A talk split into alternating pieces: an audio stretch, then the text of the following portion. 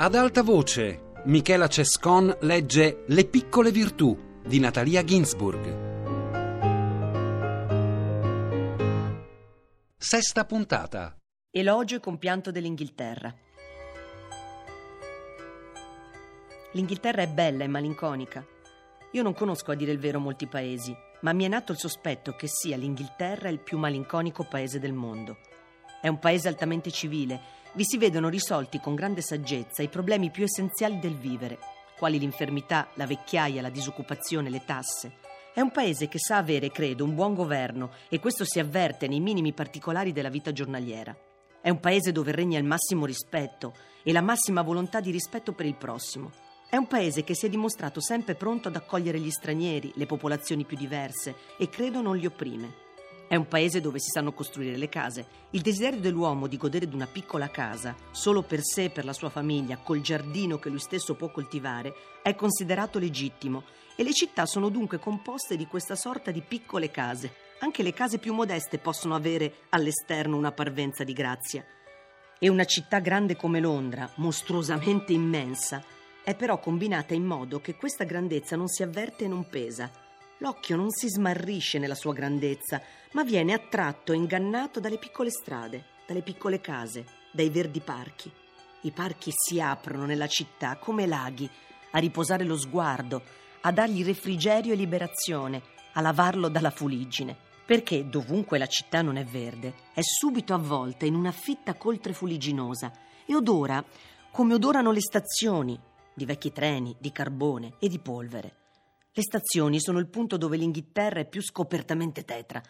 Vi si accumulano rottami di ferro, detriti di carbone, aggrovigliate rugginose cataste di binari in disuso. Le circondano desolati orti di cavoli, con povere camiciole stese e baracche tutte rappezzate al pari di biancheria vecchia. Pure assai tetra è la periferia di Londra, dove le strade di casette uguali si moltiplicano e si prolungano fino alla vertigine. Uguale vertigine proviamo a vedere qui a Londra certe vetrine di negozi, piene stipate di scarpe, tutte simili, con la punta aguzza e i tacchi a spillo. Scarpe che fanno male ai piedi solo a guardarle, o vetrine stipate, traboccanti di biancheria da donna, così stipate da far sparire la voglia di comprare sottovesti o calze, tanto ne hai pieni gli occhi. A guardare tale abbondanza, nasce la sensazione di non avere bisogno di nulla e un disgusto di calze e sottovesti che sembra debba durare per sempre. Contro le mura di mattoni rossi delle piccole case si stagliano le foglioline verdi degli alberi, piccole, di un verde tenero, un delicato ricamo di foglie. Di tratto in tratto s'affaccia sulla strada un albero fiorito, di un rosa tenero vivacemente acceso, bello a vedersi, gentile adornamento della strada. Tuttavia si sente guardandolo che non è là per caso, ma per calcolo, in obbedienza a un preciso disegno. E il fatto che sia lì non per caso, ma in obbedienza a un preciso disegno, rattrista la sua bellezza. Un albero fiorito in Italia, sulla strada d'una città, sarebbe d'una sorprendente letizia. Sarebbe là per caso, scaturito dall'allegria della terra e non già per il calcolo d'una volontà determinata. A Londra, in questa città nera e grigia, l'uomo ha posto con precisa determinazione qualche colore. Si può incontrare a un tratto un portoncino azzurro, o rosa, o rosso tra i suoi neri fratelli. Passano nell'aria grigia gli autobus dipinti di un vivo rosso. Sono colori che altrove sarebbero allegri, ma qui non sono allegri, imbrigliati da una precisa e determinata intenzione, triste e smorto sorriso di chi non sa sorridere. E rossi sono i carri dei pompieri, che non hanno uno strido di sirena, ma un dolce tintinnio di campanelle. L'Inghilterra non è mai volgare. È conformista, ma non volgare. Non è mai sguaiata, essendo triste. La volgarità scaturisce dalla sguaiataggine e dalla prepotenza, scaturisce anche dall'estro, dalla fantasia. Crediamo di vedere affiorare a volte la volgarità nella voce chioccia o nel riso stridulo di una donna, nei colori violenti del suo trucco o nei suoi capelli di stoppa ma ci accorgiamo subito che ovunque in questo paese la volgarità è schiantata dalla malinconia.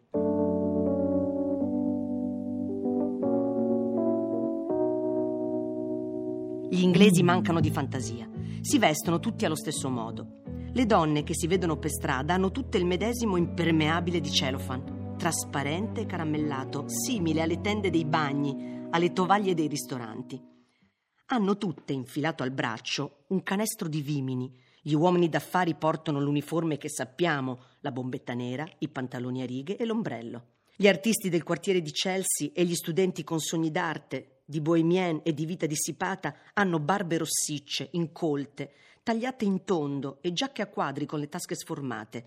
Le ragazze di questo tipo vestono attillati pantaloni neri, maglioni accollati e scarpe, nella pioggia, bianche. I giovani credono, vestendosi a questo modo, di affermare come a voce alta la propria situazione libera, sgretolata, anticonformista, l'originalità e l'estro del proprio pensiero. Non si accorgono, tuttavia, che la strada ospita migliaia di personaggi perfettamente identici a loro, con la medesima capigliatura, la medesima espressione di ingenua sfida sul viso, le medesime scarpe. Gli inglesi mancano di fantasia, pure mostrano fantasia in due cose, due sole. I vestiti da sera delle vecchie signore e i caffè.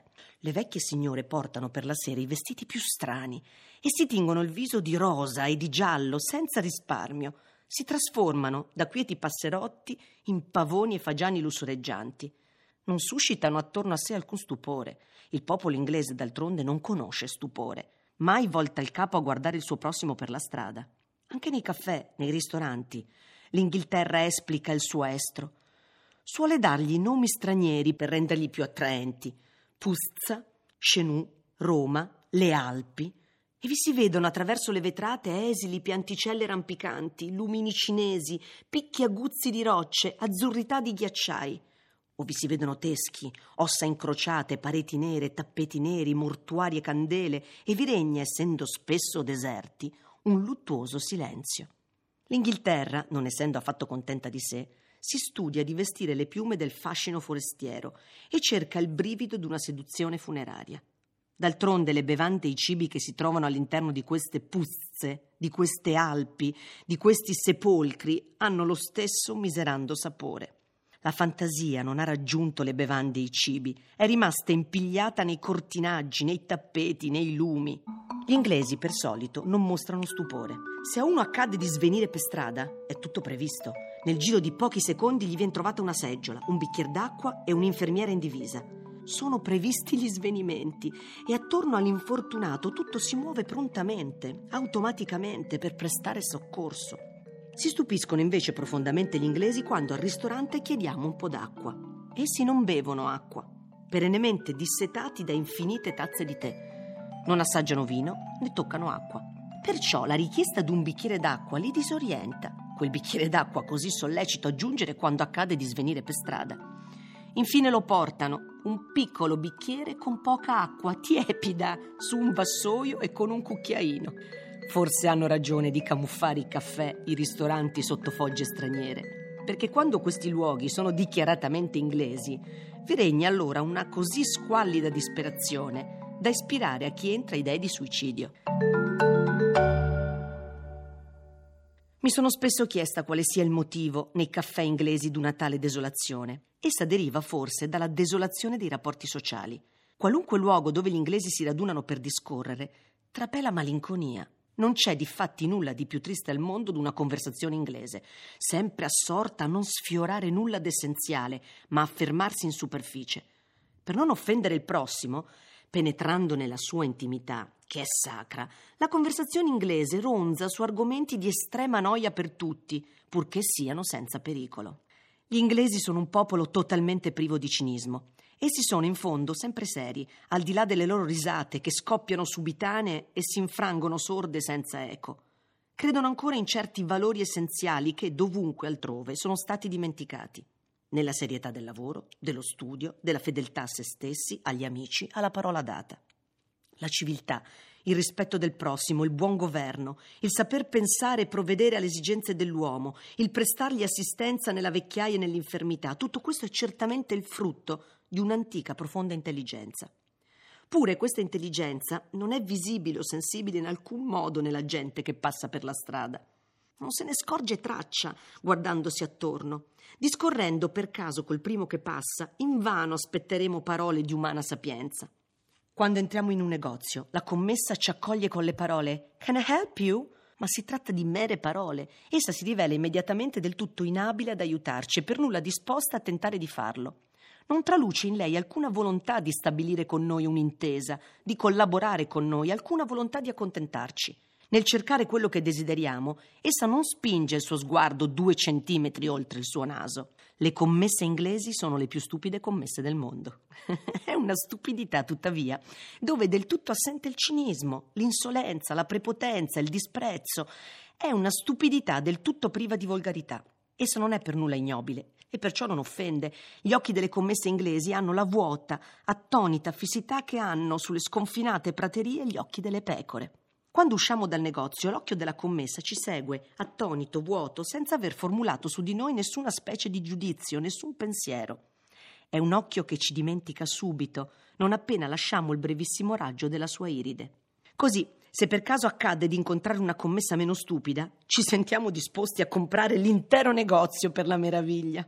L'Italia è un paese pronto a piegarsi ai peggiori governi. È un paese dove tutto funziona male, come si sa. È un paese dove regna il disordine, il cinismo, l'incompetenza, la confusione. E tuttavia per le strade si sente circolare l'intelligenza, come un vivido sangue. È un'intelligenza che evidentemente non serve a nulla. Essa non è spesa a beneficio di alcuna istituzione che possa migliorare di un poco la condizione umana. Tuttavia scalda il cuore e lo consola, seppure si tratta d'un ingannevole e forse insensato conforto. In Inghilterra l'intelligenza si traduce nelle opere ma se la cerchiamo attorno a noi per la strada, fra la gente che passa, non ne troviamo un solo barlume e questo, certo stupidamente e ingiustamente, ci sembra una privazione e ci fa ammalare di malinconia. La malinconia inglese ci contagia prontamente. È una malinconia pecorina, attonita, una sorta di vuoto sbigottimento sul quale in superficie aleggiano i discorsi sul tempo, sulle stagioni, su tutte le cose di cui si può parlare a lungo senza andare in profondo, senza offendere e senza essere offesi. Un lungo e lieve ronzio di zanzara. Il popolo inglese appare tuttavia consapevole in qualche modo della propria tristezza, della tristezza che ispira agli stranieri il loro paese. Con gli stranieri ha l'aria di scusarsene e appare perennemente ansioso di andarsene via. Vive qui come in un eterno esilio, sognando altri cieli. Mi stupisce sempre come in Italia chi ha figli adolescenti non sogna che di mandarli in Inghilterra nelle vacanze d'estate, soprattutto se si tratta di ragazzi che stanno attraversando, come sovente avviene nell'adolescenza, un periodo di timidezza, di misantropia, di musoneria, di scontrosità. I genitori italiani pensano all'Inghilterra come a uno specifico rimedio contro questi mali. In verità, in Inghilterra non si compie mai nessuno scatto. È un paese dove si resta assolutamente quello che si è. Chi è timido rimane timido e chi è misantropo resta misantropo. In più, sulla timidezza e misantropia iniziale dilaga anche la grande sconfinata malinconia inglese, come una prateria sconfinata dove si perdono gli occhi. Inoltre i genitori sperano invano che i loro figli in quei soggiorni estivi imparino l'inglese. Lingua difficilissima di impararsi, che pochissimi stranieri sanno e che ogni inglese parla a modo suo. L'Inghilterra è un paese dove si resta assolutamente quello che si è. L'anima non compie il più piccolo scatto. Resta là, immobile, immutata, protetta da un clima dolce, temperato, umido, senza sbalzi di stagione. Allo stesso modo come vi resta immutata in ogni stagione l'erba verde dei prati, che non sarebbe possibile pensare più verde che mai punge il morso del gelo, mai divora il sole. L'anima non si libera dei suoi vizi e neppure ne assume di nuovi. Allo stesso modo dell'erba, l'anima si culla in silenzio nella sua verdeggiante solitudine, abbeverata da una tiepida pioggia. Vi sono bellissime cattedrali, non strette fra case e botteghe, ma spazianti su prati verdi. Vi sono bellissimi cimiteri, semplici pietre scritte sparse nell'erba in una profonda pace ai piedi delle cattedrali. Non le difende alcun muro esse sono là, in perpetua intimità con la vita, eppure immerse in una pace suprema. Nel paese della malinconia, il pensiero è sempre rivolto alla morte.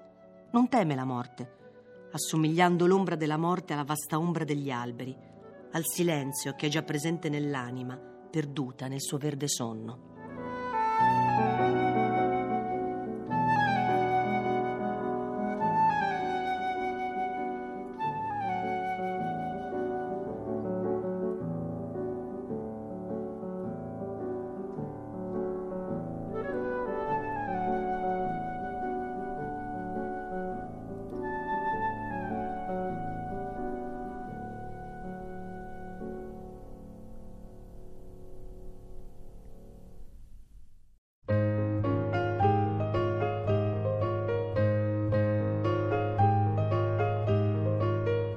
Michela Cescon ha letto Le piccole virtù di Natalia Ginsburg. A cura di Anna Antonelli e Lorenzo Pavolini, regia di Luigi Iavarone. Per scaricare e riascoltare il programma radio3.rai.it.